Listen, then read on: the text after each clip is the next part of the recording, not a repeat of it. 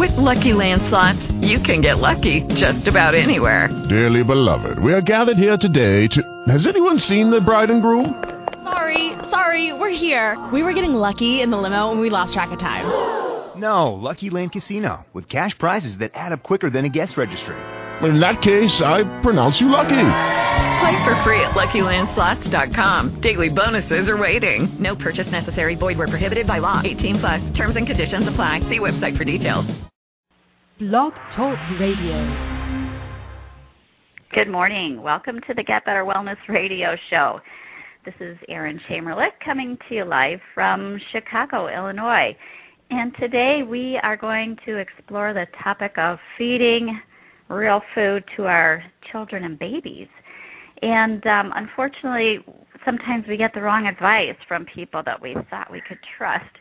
And, you know, we're having some issues here with our kids. We have um, more than a third of children and adolescents are overweight or obese, and one in three are going to have diabetes unless something changes. That's what the the numbers are showing, and this is just a problem that's getting worse. Um, childhood obesity has doubled in children and tripled in adolescents in the last 30 years. So, you know, we're like a dot point here when you think about how long man has been walking the earth. So, what's been going on in the last 30 or 50 years? And maybe we're not feeding those kids right.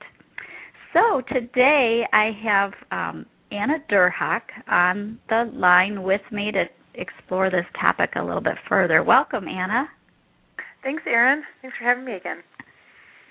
So yeah, this is Anna's second time being on the show, and she has a degree in dietetics and an MS in nutrition, and is a licensed nutritionist um, for the state of Minnesota and she's on staff at Nutritional Weight and Wellness, a company that Darlene Kvist has started and is doing um, great work up there in Minnesota. So I invited Anna. My um youngest is graduating high school on Friday, so I don't remember oh those days. And, and if I did, I'd cry because I wasn't a real foodie then, and we ate you know, a lot of um peanut butter and jelly on white bread and Kraft mac and cheese and Froot Loops and Nutri-Grain bars and you know, I apologize to them all the time. I'm like, I'm so sorry. so Anna, tell us how old your children are. Um, okay, so my oldest will be seven in in two weeks, and then I have a five year old and almost a three year old. So I'm kind of right in the mix okay. of it all. Yeah. Yeah. So, so uh, you know, this is another good angle too, because part of what I want to talk about later is um, how do busy parents eat real food and prepare real food. So you qualify for that too, with three children yes. uh, under seven, and you're working as a nutritionist. So you have um, a lot to bring to the party today. yes, I do. And yes. Yeah. So if you want to um, catch our last show together, it was, um, you know, on real food nutrition for a healthy pregnancy, and you can just go to iTunes and put in "Get Better Wellness," and you will um, find all of the archive podcasts. So, um, you know, we can take this a, a lot of different directions, but let's just start with um, the obesity epidemic? Like what you know what are some of your thoughts on that? Is it just that our kids have all become couch potatoes? Absolutely not although sedentary activity has increased uh, with all the video games and things like that but i know for a fact um, looking at research and just seeing um, seeing kids in in our offices that it is definitely more of a food related issue. Um, I see a lot of kids who live on cereal and pasta, and they are um, and the school lunch program is just atrocious. I don't know how bad it is in Chicago, but it's terrible up here in Minnesota. Um, and and so what is happening is we're just eating a lot more sugar in in relation to the healthy fats and proteins that our kids need to grow. And so we're seeing kids you know 12 years of age who are pre-diabetic already and have who are you know 40 plus pounds overweight for their age and um so i i know it's i i mean i know it's a lot of juice and it's soda that our kids are drinking. I hardly ever drink soda when i was a kid. I mean it was like a special treat. So i think it's a combination of all the sweet beverages we're drinking plus or they're drinking plus the um the processed carbohydrates that they you know they're snacking on all day long especially in the summer i see it. If you know the parents are um gone and i see this more in you know like adolescents but when the when the parents are gone at work and you know they have free reign of the refrigerator they're eating you know doritos and um you know hostess snacks and they might not even be eating real food um for most of the day until their parents get home and have dinner. So I think it's a combination of that plus all the the sweetened beverages that are available to our kids today. Right. There's so much available to all of us, not just our kids, but if you just stroll through the aisles at the grocery store, um, you know, it's like you look at the packages and and it's like where's the food? What what is that? Right. You know, I can't pronounce it. I don't know where it came from it's probably not something we should be putting in our bodies, but unfortunately, it, it somehow passes any scrutiny, if there is such a thing. and um right. so just you know, then all of a sudden people are like freaking out, like, okay, so I'm not supposed to feed cereal. We thought that was healthy, right? right. And right. um yeah. so, what kind of you know cereal is bad for kids? Well, I'm mostly talking about the cold cereals, and it doesn't matter if it's Froot Loops, like you were talking about, or yeah. if it's Smart, you know, or if it's Smart Start. I mean, I I go through this with with people in my classes, but Smart Start turns into about 10 teaspoons of sugar per cup in the body.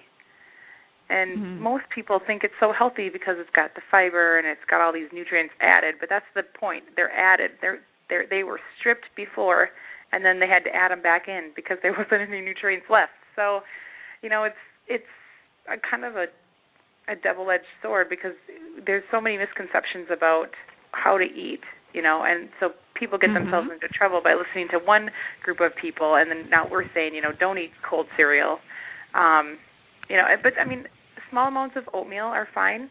Oh, and you know, if you make like a hot cereal out of quinoa, I mean, that would be fine. But the cold cereals are basically just going to turn into quite a bit of sugar in the body, and most people can't handle that amount of sugar.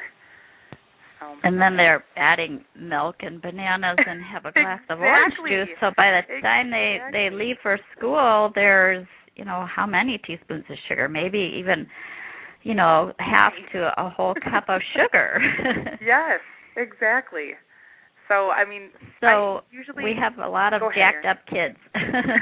Go ahead. and I think I think that's the problem with all the behavioral issues, whether it's ADD or you know just lear- learning disabilities like dyslexia and things. I think they're they're so hyped up on the sugar that they can't calm down, and then they have these you know they act out and or they're falling asleep at their desk because they can't focus. You know, I think that's a huge issue today. Yeah, and then the um I heard this the other day that um well, we don't need grains as a staple like we're told. No. Um, the base no. of the pyramid is really wrong, and um, it was put together by people who actually benefit from us eating more grains, the USDA. but in 1943, this is maybe you've heard of this, but it was new to me. Um, the U.S. banned the sale of um, processed grains because it was causing beriberi, you know, a, a deficiency of B vitamin, but um but then, you know, so we couldn't eat cereal, processed cereal in 1943 um until the food manufacturers saved the day and figured out if they added synthetic vitamins that we could get back on the market with that cereal. So that tells you something. yes, and like you does. said, it it's you it's not good not good vitamins Yeah. being added. Yes, and so that's and that's all right. the problem. We're not eating cold cereal. Um Mhm. what you know what other kind you know things uh our kids may be eating like Eggo waffles and um you know flavored yogurt squeezy things, Nutrigrain Yes. bars, you know. So what's going on with that stuff? well, that's. I mean, sometimes that can have even more sugar in it. You know, depending on, or if they're eating like Yoplait light yogurt with, um, you know, a bunch of Kellogg's granola. That's that's mm-hmm. even more sugar than a bowl of cereal. So, um, and it's got a bunch of added colorings in it, and it, you know, it's and a lot of times it has artificial sweeteners, especially that light yogurt. Um, mm-hmm. I know for a fact Yoplait Light has aspartame in it. Um, oh boy! But then even and then even Activia. I mean that the low sugar stuff has sucralose, which is Splenda. So we're getting we're either getting a bunch of you know white sugar or we're getting a bunch of artificial sweeteners, which are actually ten times worse for our brain than the other stuff. so mm. yeah, I think that's why you know our kids are they're they're having all these issues, especially brain issues, because there's there's no real nutrients, there's no good fat going into their brains. It's all this artificial stuff.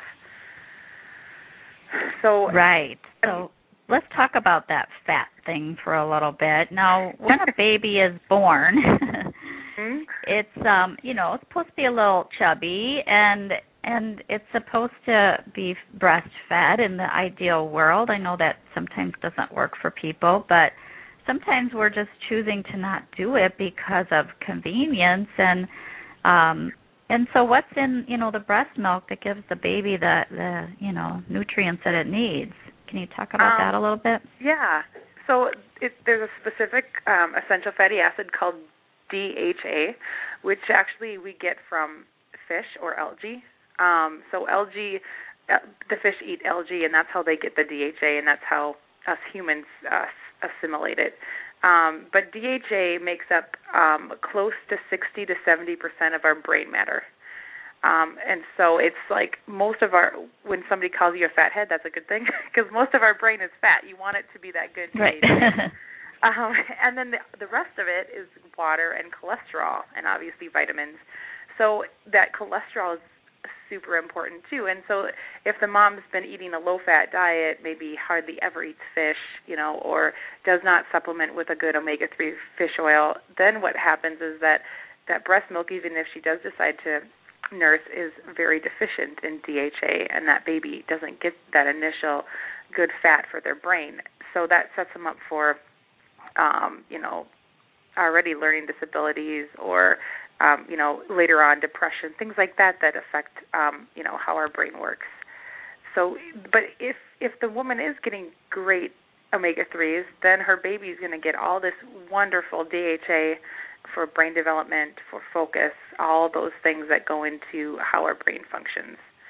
So, um that's like right that's and i'm so sad for the moms who don't get this information because they um you know maybe they're breastfeeding like you said but they're trying to lose their baby weight and they're eating low fat and you know yes. high grain and and yes. they're not getting the nutrients to their baby like you said so what what can they do um what let's start with the mom what kind of diet yeah. you know we did talk about that in in depth last time but just give us a few bullet points for the the mom yeah. who's listening yeah so um the first thing is just um, even while you're pregnant, you can be supplementing with a good DHA or an omega three fish oil, um, and you can find them all over. Um, just make sure you get them at a at either a co-op or a natural food store, because um, the other ones tend to be rancid. That's why they're so um, cost effective. Um, so make sure you get it from a reputable nutritionist or even an MD that knows a little bit about nutrition, at least. Right. Um, you know, so like Metagenics would be a great brand, or Nor- Nordic Naturals. Um, Carlson's is one I use as well. So, mm-hmm. um, but and even getting you know 600 milligrams of that good DHA per day will help you know your breast milk be very sufficient in it, and then the baby's going to get it. So, I would say that would be a good place to start. And breast milk has cholesterol by design. That's what God yes. wanted these babies to have is fat and cholesterol right. primarily. So don't be afraid, you know, of mm-hmm. you know that's not the where most of the cholesterol comes from anyways, the diet, but um yeah. you know people who are cutting out eggs and you know trying to yes. reduce their cholesterol this is not you know the goal here no it's it, the goal is to get lots of good cholesterol especially from the egg yolks Um, plus, they have the egg yolks have 100 milligrams each of DHA if you're getting them from free-range chickens. So that's another good way to get DHA. Um, Hmm. You know, and that's what we should be eating in the morning. We should be eating protein, so eggs or like a good sausage or um, you know leftover steak from the night before. You know, it should be something that's rich in those good fatty acids plus the um, the omega threes. So and the and the and the So cholesterol. do your kids do your kids eat eggs with you in the morning? a lot of times, Your yes. three, five, and seven. Yes, I have two that are pretty good egg eaters. My Genevieve, she's my five-year-old. She eats basically the same thing every morning, unless it's her favorite sausage, which I get from the farmers market. Um, but she eats um, whole-fat yogurt with some whey protein powder, um, uh, and then fruit in it, and she absolutely that's her Mhm. favorite. So, yeah. So, but then she Good. takes fish oil on the side. Yeah. So I mean, there's I mean, there's lots of things you can do, um, but eggs I would say would be the richest source of that co- good cholesterol and that good DHA. So and how do you cook your eggs for your I- family and you? I usually um, I usually do a scramble, but make sure I don't overcook them. Otherwise, you're going to lose all that those good fatty acids. So Mhm. um, and then I put vegetables in there. I usually do like something like a broccoli slaw or some mushrooms because my kids like mushrooms. Um, and or sometimes I do um an over easy egg too. I like that and so the yolk stays intact and doesn't get too hard. I like that a Mhm. lot too. So um how oh I make an egg bake. My kids love egg bake and that's how I get my my middle one to eat eggs as I make egg bake all the time and they love that. And I put spinach and I put some good chorizo sausage in there and it's tasty. So But there's no bread like a lot of egg bakes. have, no, right? there's no bread. a lot of times what I do if I have time to do this is I will um for a crust I will um steam some cauliflower and mash it into the the bottom of the pan. Um and Mm. if I don't have time to do that, then I'll just um layer some a small amount of hash browns um on the bottom and that's the crust. So, okay. it's stuff. Yeah. And then it's done ahead of time, which is, you know, one of our issues that we don't have time to cook. So Right. you make this whole nine by thirteen, and then you can even eat it cold. You can Yeah. even cook it in little muffin cups, and then it's a little bit more fun. Yep. and grab and go. Yes. And So the best thing. then, um, do it Sunday. At what age do babies get to enjoy egg yolks in in your world? in my world. Well i i usually when my kids were young like that i started them around five i tested at five months to see if they were interested. Um Mhm. and then um but most babies um even at the age of four months can handle a uh soft boiled egg yolk with you know a little bit of breast milk um and avocado. So that's that's you know four months is when you can st- start trying it to see if they're interested. Um most of my kids were oh, oh, closer to five or six months. So, and, and then, this is where I failed to my failed my children too. is I thought because my pediatrician said rice cereal is where we start, and um so we did that. And now, come to find out, you know that's not the best foods for babies. Um, there's a lot of problems with starting infants on grains because you know there's anti-nutrients in the grains and um, gut irritants, and you're setting them up for possible, you know, sensitivities down the road. So people were probably Right. surprised to hear you say egg yolk. Now we're not talking about the white because we don't want to, you know, set them up. But right. yes, yes. So- with the egg yolk and yeah, so I mean, and and even liver. If you can get your hands on a good chicken or beef liver that has been raised, you know, the right way on Mhm. grass, um, that would be a good thing to introduce um, the first time too. Like with a little bit of egg yolk, um, those things are so rich in nutrients. Um, it'd be the best thing to give to your baby. So um, that would be the second food I'd give them. beef liver. yeah, Yeah. Yeah. Um, so you know they we think they're not going to like it, but they don't know. you know. yeah, they have, no idea. have They're like, oh, what is things. this? exactly. I know because we're as adults, if we're the, you know, if that was the first time we got liver, we probably didn't like it. but you know, they, Yeah. that's the first thing they're tasting, so they don't know any different. So Yeah, it's like finally something different. So um, yeah. now And, after you Erin- move from, go ahead. Um, you mentioned the grains, right? Like the rice cereal and stuff. I just wanted to mention to those who don't understand why we're recommending egg yolk. Um, it's because most kids, and this has been researched, that if you know they don't have the enzymes in their gut to to digest the grains, and that's why you don't really want to give them grains until they're over a year old. So Mhm. anyway, you probably Good knew that, point. but I just wanted listeners to know. You know, I know things and then I forget things, and so it's good. That's good why we're having two of us on this topic. But right. um yeah, so then after egg yolk and avocado and liver, um do you have a certain order? Like what about pureed meats or vegetables, you know, sweet potatoes, things like that?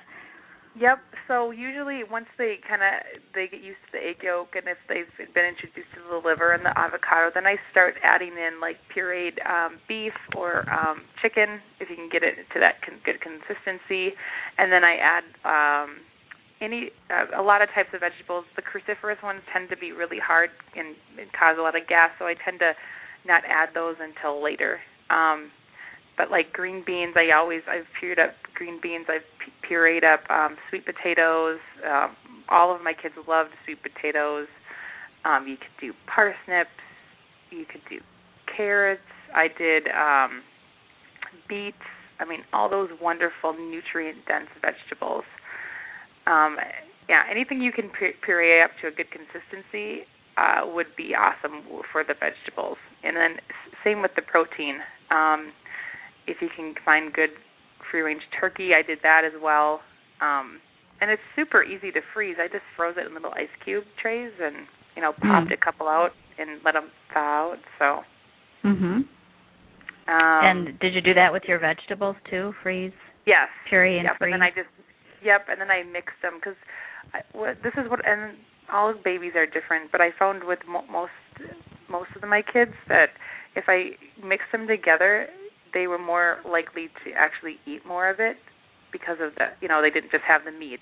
You know they had the vegetables Mhm. mixed in there, so they had a different flavor. So they tended to like that a little bit better than just doing it on its own. So Yeah, and all those little jars, they can get expensive, but not all of them are, you know, perfect either because they have don't they have to um, you know, kill them with a little bit of heat. yeah, if they're going to sell them as jarred food. So Yeah. the nutrients um maybe not so good in there and and then just the expense. So, you know, just take a half a day in the kitchen and cook some vegetables, mash them up, freeze them and um, you know, save yourself some money but give your child lots of nutrients that way. Um so your children, I remember I can't remember the details, but there are some food sensitivities going on in your house. Can you tell us about that? How did you figure it out? What were their symptoms and you know, well, what's going on now? okay, yeah. So um Isabel was the one who didn't have anything, which is great. She was the oldest, but then Genevieve had very severe dry skin, and it it it was it kind of turned out to be eczema, and so I kept I basically kept her off dairy for a good two years, and then I introduced um small amounts of goat goat cheese and things like that, and she seems to do okay with it now. Um, so, and she doesn't have any type of eczema. Um, her skin Good. does get pretty dry in the winter, but um, I just make sure to um, not bathe her as often, obviously. Um, but then Lucas had severe allergies. Um, when he, I was nursing him, and at four months, he just all of a sudden had all this eczema all over his body, and um, so what I did is I basically did an elimination diet. So I took out the gluten and the dairy, and that didn't seem to clear it up totally. So then I took out eggs, which I love, and and then my chocolate. That was another big one. And within a week of taking those other two out, his eczema was almost totally gone. Um, wow. So yeah, so I was dairy, gluten, egg, and chocolate free for oh, almost a year, and then when he was 14 months, he kind of weaned himself off of nursing, and then um um, I introduced um, a little bit of goat's milk yogurt and goat cheese, and he seemed to do fine with that. Um, but he pretty much eats.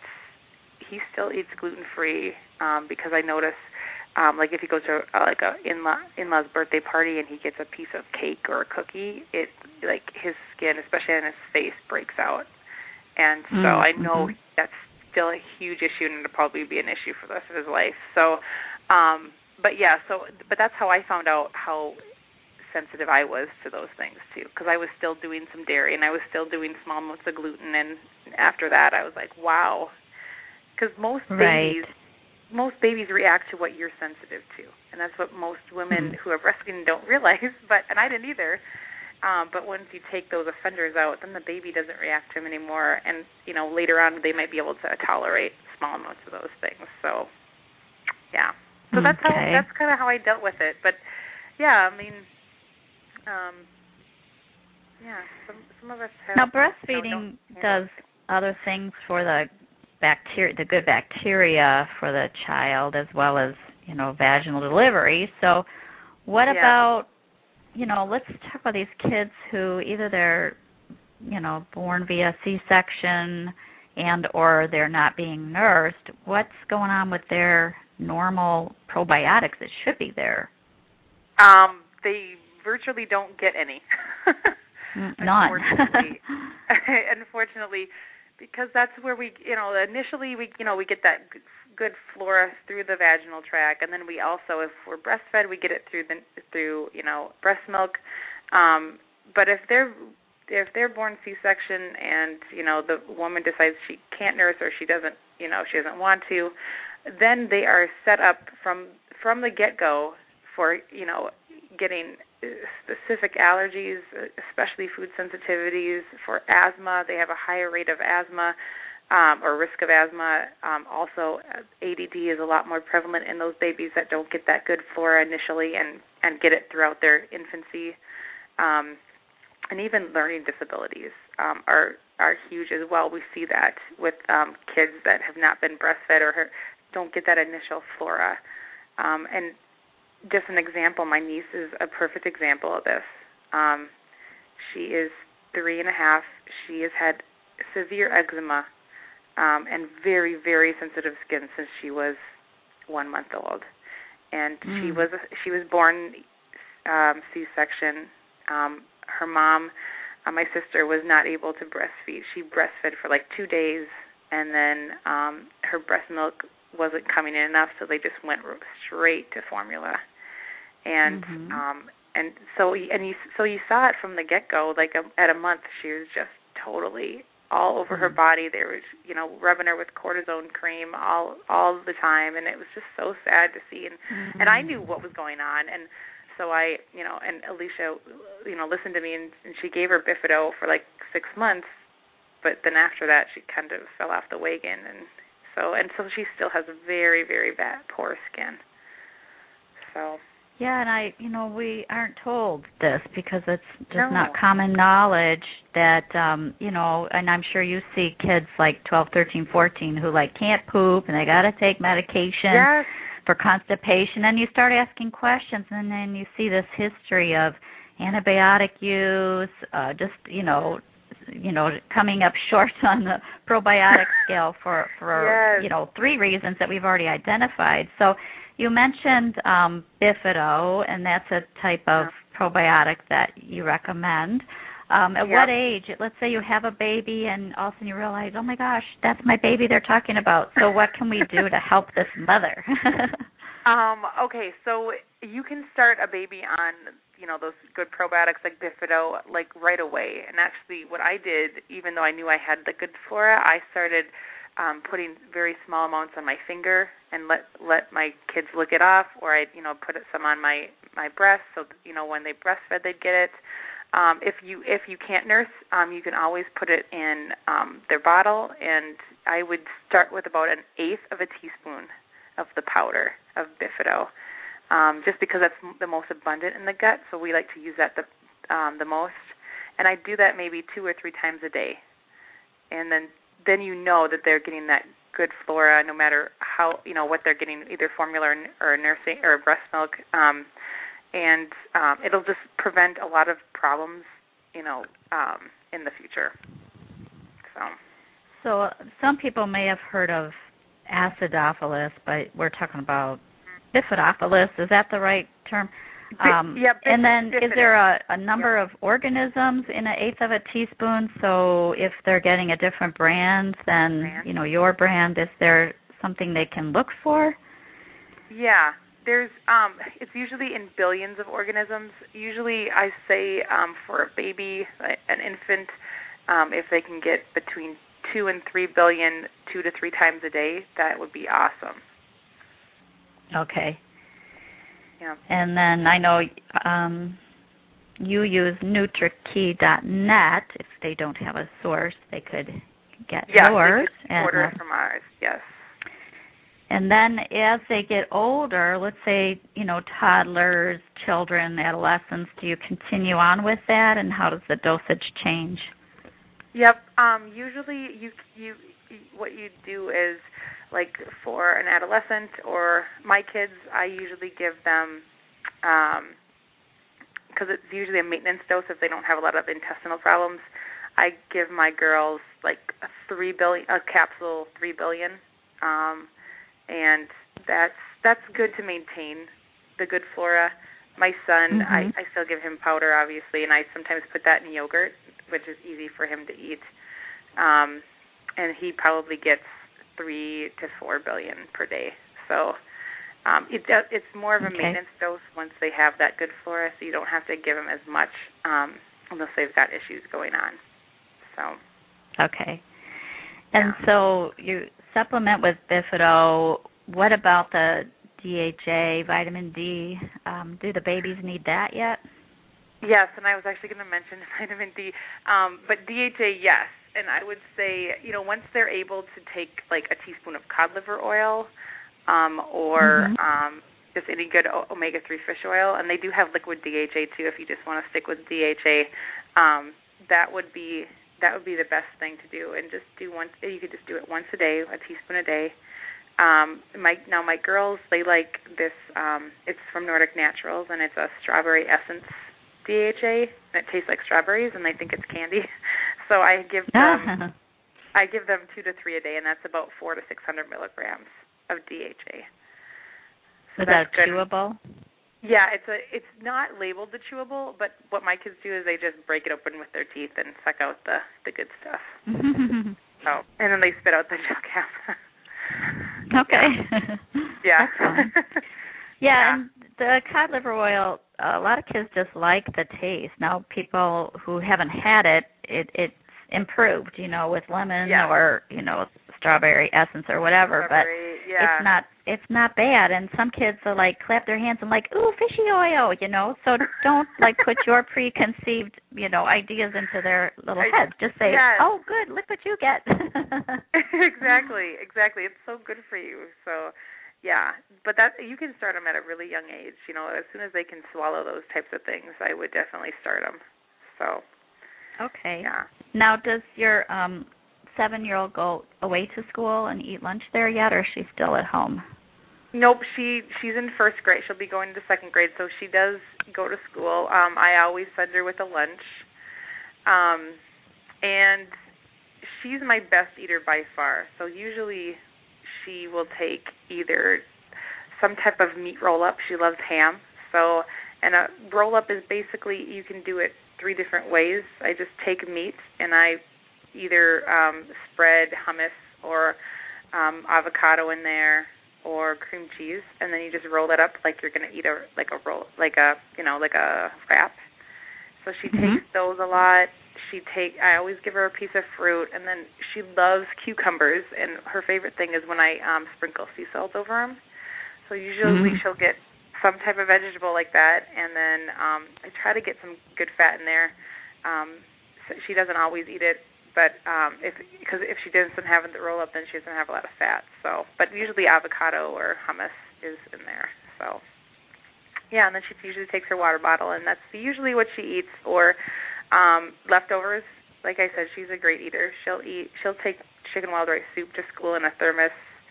Um, she'll take smoked trout to school.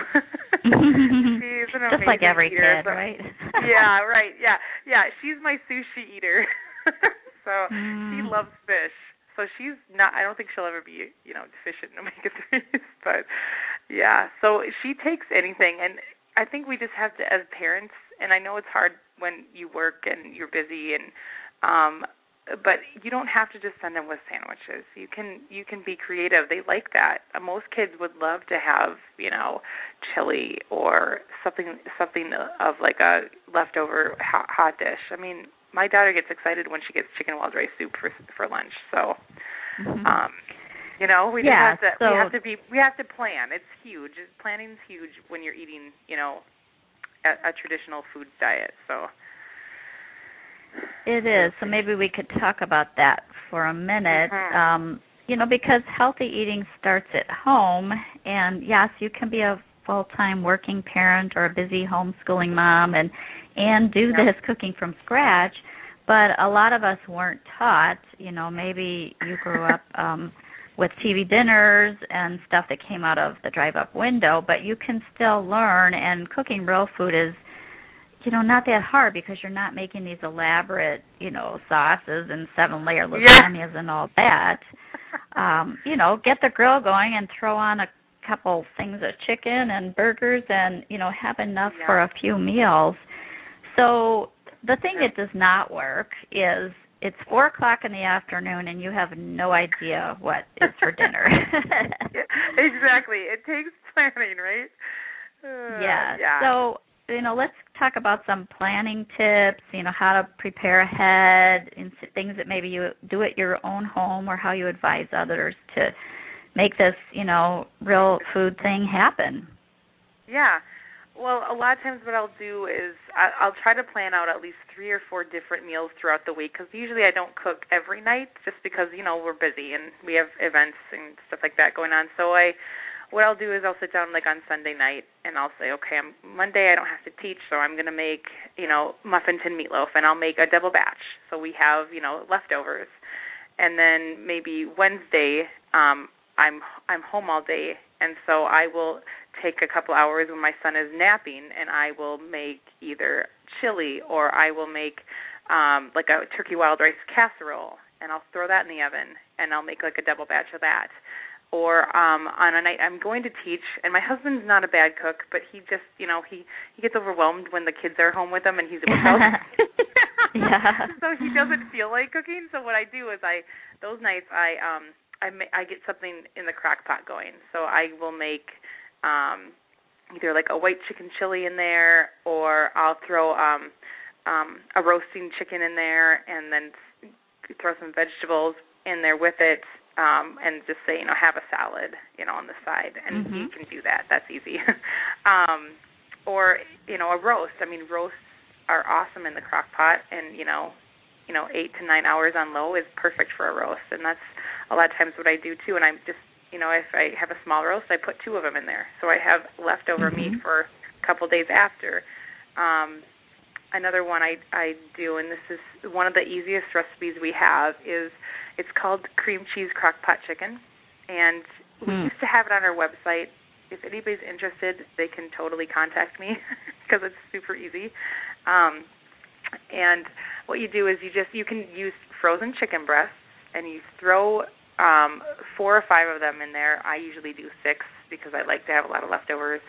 And um and then you pour a, a large can of tomatoes or three to four good sized tomatoes in there a jar of good salsa um a can of black beans um drained and then um optional is corn. I don't usually put corn in because I don't, we don't digest it very well, and it's just more starch. So, um, Mhm. and, and then you you cook that on high for about four hours, or low if it's if the chicken breasts are thawed, and then you add a half a brick or a full brick of you know full fat cream cheese, and then you let that meld, you know, for about 30 minutes, and then you just you shred up the chicken, and it's like a stew, and it is phenomenal. And then Mm. I usually because there's not a ton of vegetables in there, I usually eat a salad on the side, or I'll make you know like you know some broccoli and steam steam or saute some broccoli, and it's deli- it's like the easiest thing you could ever do. And the good thing is, is that you don't have to be totally prepared because you can use frozen chicken. so good. If yeah. anybody wants that recipe, they can totally, you know, email me. Yeah. Why don't you give us um, your the website for nutritional yeah. weight and wellness, and then how to contact you since you offered that up. yeah. so um, our website is weightandwellness.com, www.weightandwellness.com. Everything is spelled out, and then my email is Anna, so A N N A at weightandwellness.com. Okay, thank you. And there are recipes. A lot of the things that you've mentioned are probably on your website, like Online, the mini yeah. muffin tin meatloaf. yes. and um making things interesting to kids, you know, sometimes it's like that, like making mini meatloaves and little egg cups and um what other like kid friendly ideas do you have for making food fun? well, I use toothpicks so especially for vegetables because they they kind of feel like it's fun to eat off wood sticks. and mm-hmm. so I do that. I put that I put little tooth toothpicks in like vegetables. I also make a really good ranch dip, which is actually on our website. It's called the Little Dippers recipe. And okay, it's just you know it's just mayo and sour cream and some good um some good spices, um, and that's really really good. And I use that with vegetables. I use it with if I just make um, almond meal chicken strips. Um, you know, there's several things you can use it for. I've used it on a salad. Um, so, but it's one of the it's something that my kids will eat anything with. Or if you don't have mm-hmm. time to make that, which is it's really simple, but if you don't have time, um, there's a couple different brands of dressings I like to use. Um, you've probably heard of them, Erin, but one of them's Annie's. Um, and then another one I like is okay. Drew's because it doesn't use refined oils. So, mm-hmm. um, and they have a really good cowgirl ranch that my kids like. Um, the the biggest thing I find, if you want to get your kids involved in eating real food, you have to let them cook with you sometimes. ah, there you go. Mhm. It's huge, and I've seen it in my girls. They they light up when I say, "Do you guys want to help me cook?" You know, and they get their stools out and they they have little aprons that I bought them, and you know, it's like they're part of the food, and mm. so they want to actually eat it. And that is, I mean, my girls will eat probably twice as much as they would have eaten without them helping me. So, you know, or you know, you know what I'm saying? Right. They they really want to eat the food because they feel like they helped, you know, make it a part of our family, and so um, it's huge. So I think that's the biggest thing. And sometimes we just want to get dinner made and be done with it, but mm-hmm. you know, it's it's so helpful when they want to help and at that age if they want to help. so I let my girls right. chop vegetables and I, you know, I let them stir stir um, you know, the soup and all that stuff and they just, you know, they they absolutely love it. So I think that's huge if we can just help let our kids help us. yeah, I remember um I never ever ate fish growing up and um as a teenager, another family took me, you know, vacation and we went fishing and then the dad, you know, prepared and like, here's the fish you caught, you know. So I thought, well, I got to try this. So that might be another tip too. If your kids don't eat fish, yes. take them fishing and then make a big deal about the one they caught. I mean, they gave me an award for catching a fish and awesome. and and so you know, I'm not saying I became a, a fish eater, but that was the first time I ate it, and then I slowly started wading in with you know mild white fish and right. You know, then you work your way up to salmon, and then you, you know, can get some uh anchovies or uh, then those little guy sardines. sardines. yeah. so right. how do you get your kids? I know you've mentioned in the past about um um is it Isabel or Jen? Isabel that eats everything, right? Yes, Isabel and eats everything. smoked fish and um yes, smoked trout. So how do you get your kids to eat, you know, sardines? um, this is what I do, and this is kind of how I started eating sardines because I was so scared of them at first, and I love fish, so I don't know why I was so scared of them. but what I did is I uh I either get water packed or um the olive oil packed, and I I make it into kind of like a tuna salad, only it's with sardines. So I, I'll add mm-hmm. a little bit of mayo and I usually get the skinless, boneless because that just freaks me out when I see a whole fish. Yeah. you know, I can't handle skin, so I usually get the skinless and the boneless, and that's what I do for my kids. Otherwise, they they might kind of look at me weird if I'm making them eat skin.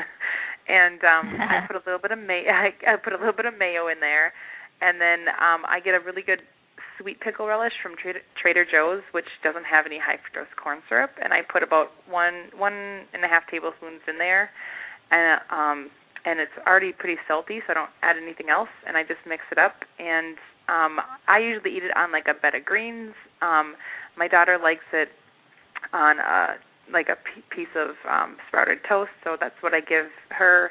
Um My other two, they will eat like maybe a quarter cup, but it's more than it's more than what they Yeah. used to eat, you know. So um Mhm. but my son my son will eat it he's gotten to the point where he likes fish just on its own so he will actually take a fork and just eat it with a fork. He doesn't even need to eat anything with it. Um and that's your three-year-old, right? and that's my three year old so he's he is a really good eater too when he wants to be. I think he's in that Mhm. stage where he just wants to graze all day long. So um i try to get as much good food as i can. Yeah. and at and then at dinner he's starving so he'll actually eat a really good dinner. But the rest of the day he kind of just grazes so Well, but let's that's talk about how I do it. grazing food. so we know um we're not talking about fruit snacks or No. chips, you know, or goldfish crackers because all of these have highly processed ingredients. They have, you know, grains that are um damaging, you know, the gut like gluten and artificial things like high fructose corn syrup and anything with corn in it is probably genetically modified. So what what are some smart snacks and that we can give our kids to take to school or just have out, you know, between meals? between meals. Um, I do. My kids love beef sticks, so I do a lot of beef sticks either from the farmers market or from the co-op. Um, you just want, you know, obviously, you might make sure it's a, from a grass-fed source. Um, and then I shouldn't say obviously that's rude, but try to whenever possible. um, and then um, fruit is a great snack. Um, all my kids are good fruit eaters. Um, as I mentioned before, they also love cucumbers. Um, so I do that a lot. I cut cucumbers out because I like the crunch, and then I just sprinkle them with a little sea salt. Um, Genevieve, who is my pickiest eater, loves cherry tomatoes. She could live on them, so I usually have those out as well. Um, for Isabel, for snacks, she usually takes pistachios and um, an apple. Um, she loves, Hmm. or if I have beef jerky on hand, the good beef jerky, um, you know that I either made or got from tra- Mhm. Trader Joe's, I'll put that in there. Um, because one time I sent her was just fruit, and she was like, "Mom, I'm starving," you know, and I felt so bad because she must not have had enough to eat. So I try to Yeah. get one or you know two like at least some fat in there, protein with her fruit, um, uh, and and also um, if they can handle dairy or um, the a the A two, the A is that the A two Mhm. gene. Mhm. I learned so much about that after I talked to you. I'm so amazed. Um, Great. so, yeah, but if you can get, stuff. you know, if you can get dairy products that have the A2 gene, you know, or like raw milk cheeses and things like that, my kids love that for a snack with a piece of fruit or strawberries, you know.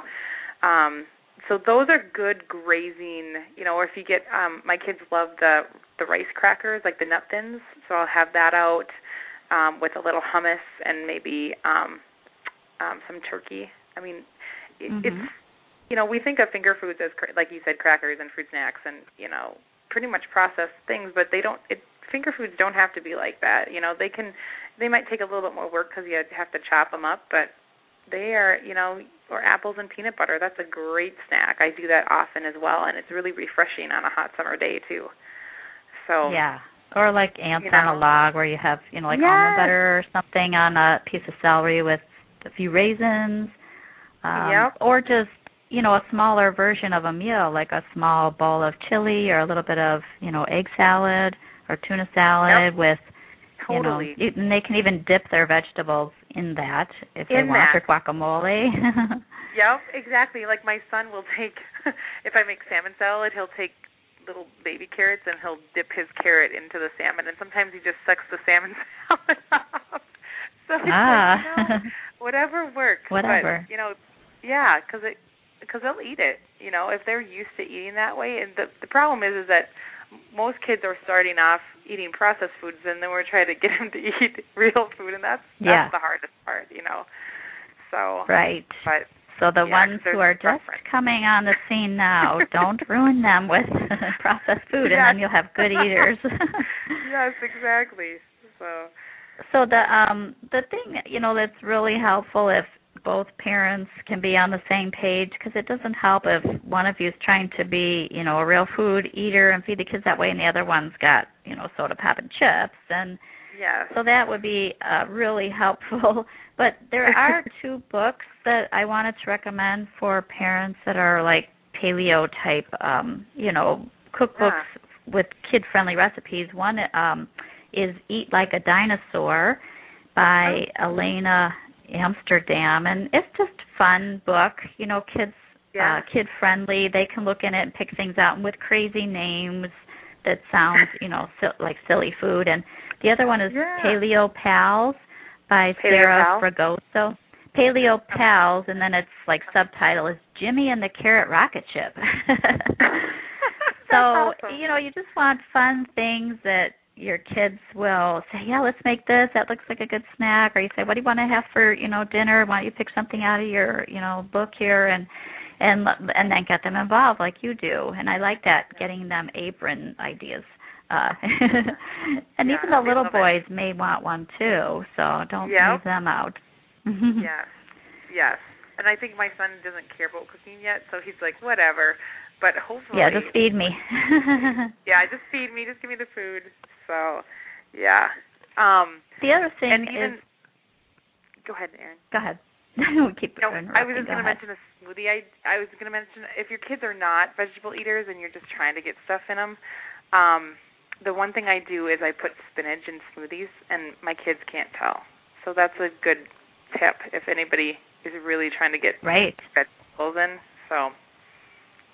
Yeah. A green smoothie is, you know, you have to sell it like this is monster drink or something if you make it too green, but a lot of times this doesn't even change the color if you put berries in there and and then yep. add, you know, some good protein powder. You use um whey, but there's other, you know, like um Yeah, there's other forms. raw yep, protein exactly. from Garden of Life is is a good one because you don't want to just eat fruit um alone yeah. when it can be vegetables, fat and protein.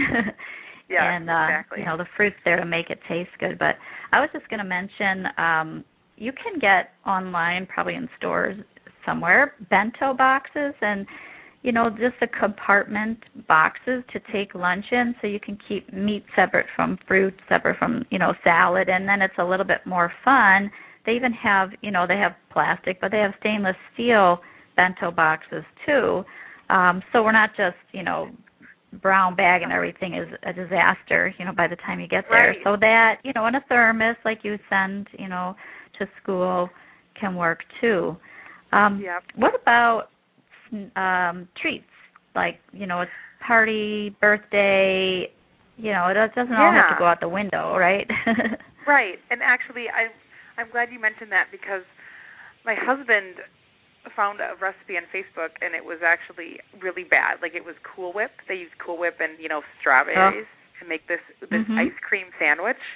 And what I did is Mm. like, well, I could do that with real whipping cream. So mhm. I I whipped up whipping cream and I actually just did this yesterday. And then I Okay. got some good um fro- I you can use frozen or fresh strawberries. I just used fr- frozen because I had them on hand, and I chopped. I let them thaw out a little bit, and I chopped them up, and I whipped all that stuff up together, and then I sweetened it with a little bit of pure maple syrup.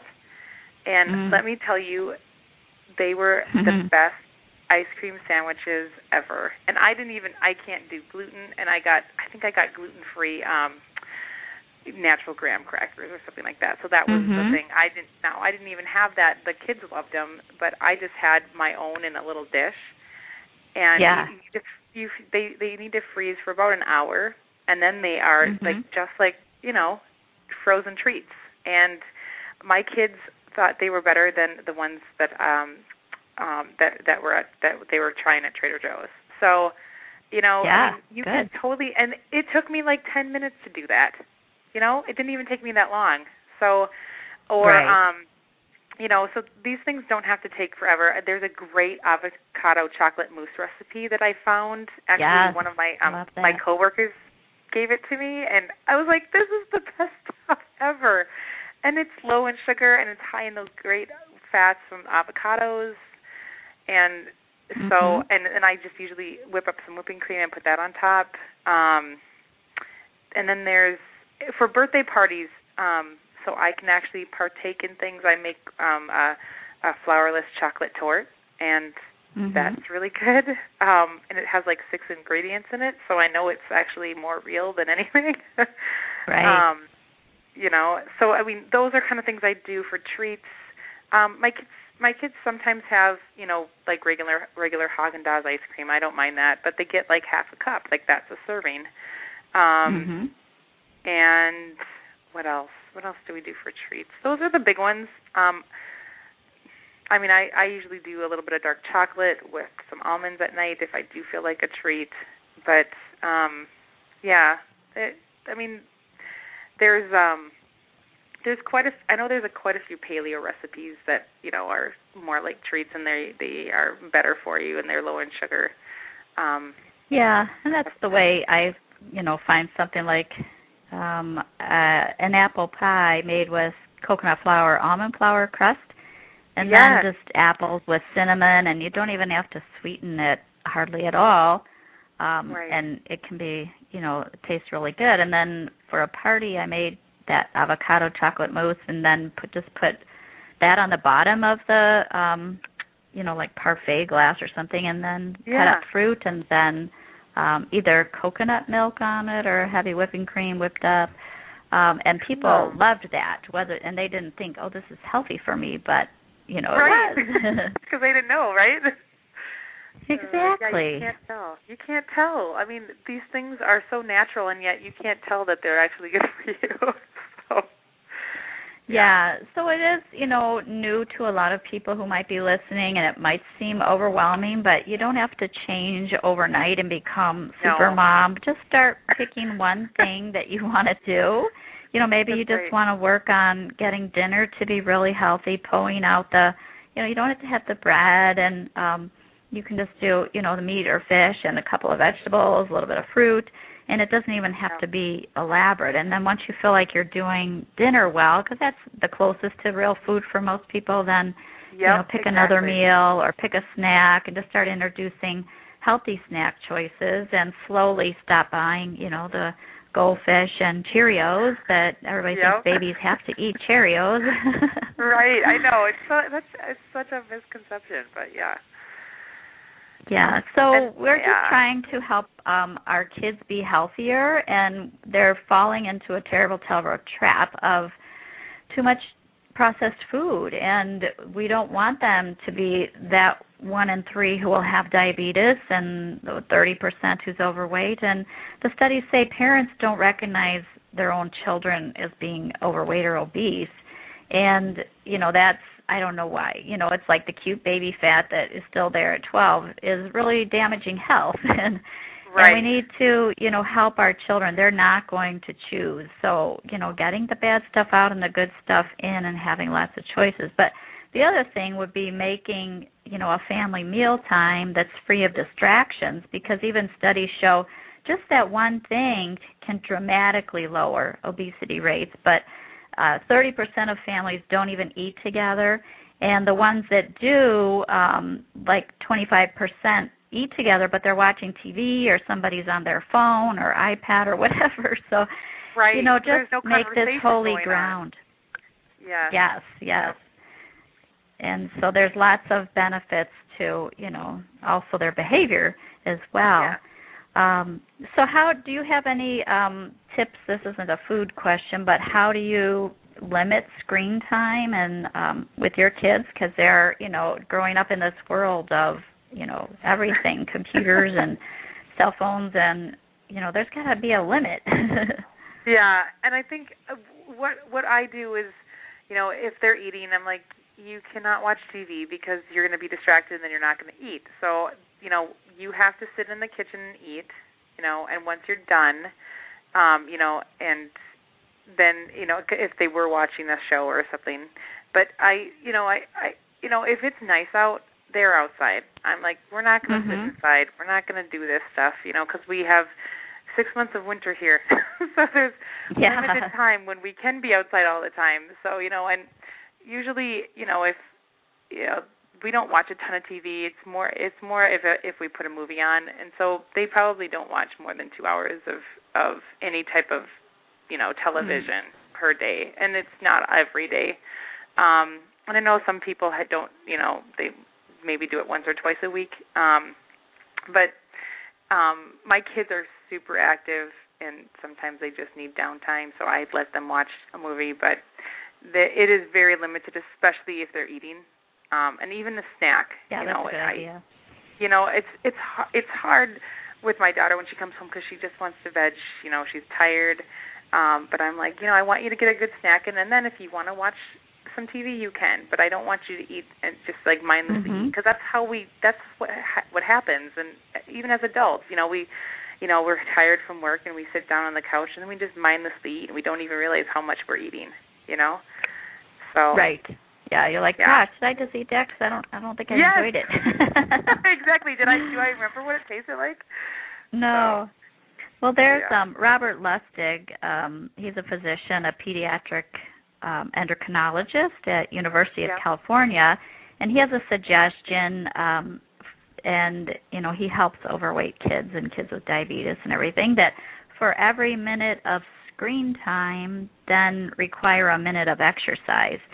So um you know you can keep it more balanced and or or you know if if it's not going to be you know exercise uh, you know reading a book or something that's equally beneficial but yes, but moving yes. is the idea and you know the kids don't get enough chances to do that so yeah force them outside you must That's go great. play Force them outside. You have to go outside and play. yeah. Um but that's that's a that's great advice because they they say sitting is what actually is deteriorating our health. Like all the sitting we do. So yeah you know, it, yeah you know, and it's have only going to get more. worse kids Yes. And they're cutting exactly. gym class out of schools in some cases and so we've got to figure out how we get our kids moving Yep. so Right. well anna thank you so much for being on the show today this was a lot of fun Yeah, thanks, Erin. It was awesome. Maybe maybe we can meet up sometime. I'd love to meet you. yes yeah i'm you know i'm sure i'm going to be destined for a shopping trip up at the mall of america so i will make it a business trip too All right. So, Well, um, Anna can be reached at uh, weightandwellness.com, and you're seeing clients in um, Maple Grove. Is that it? yes. Yep. In the Maple Grove office. Okay. And I have a new office myself here in Gurnee, Illinois. So I am doing nutritional consultations um, in Northern Illinois, and either one of us can meet up with you on the phone or Skype as well. Um, Yeah. There is usually a real food answer to a lot of the chronic conditions that people are suffering with, and you don't have medication deficiency, and we can help you sort some of that out. So, thank you, Anna, and thank you, listeners. I hope you all have a great day. All right. Take bye. care. Bye. Thank you. Bye. Thank you. Judy was boring. Hello. Then Judy discovered ChumbaCasino.com. It's my little escape. Now Judy's the life of the party. Oh, baby, Mama's bringing home the bacon. Whoa, take it easy, Judy. The Chumba life is for everybody. So go to ChumbaCasino.com and play over 100 casino-style games. Join today and play for free for your chance to redeem some serious prizes. Chumba. ChumbaCasino.com. No purchase necessary. Void where prohibited by law. 18 plus terms and conditions apply. See website for details.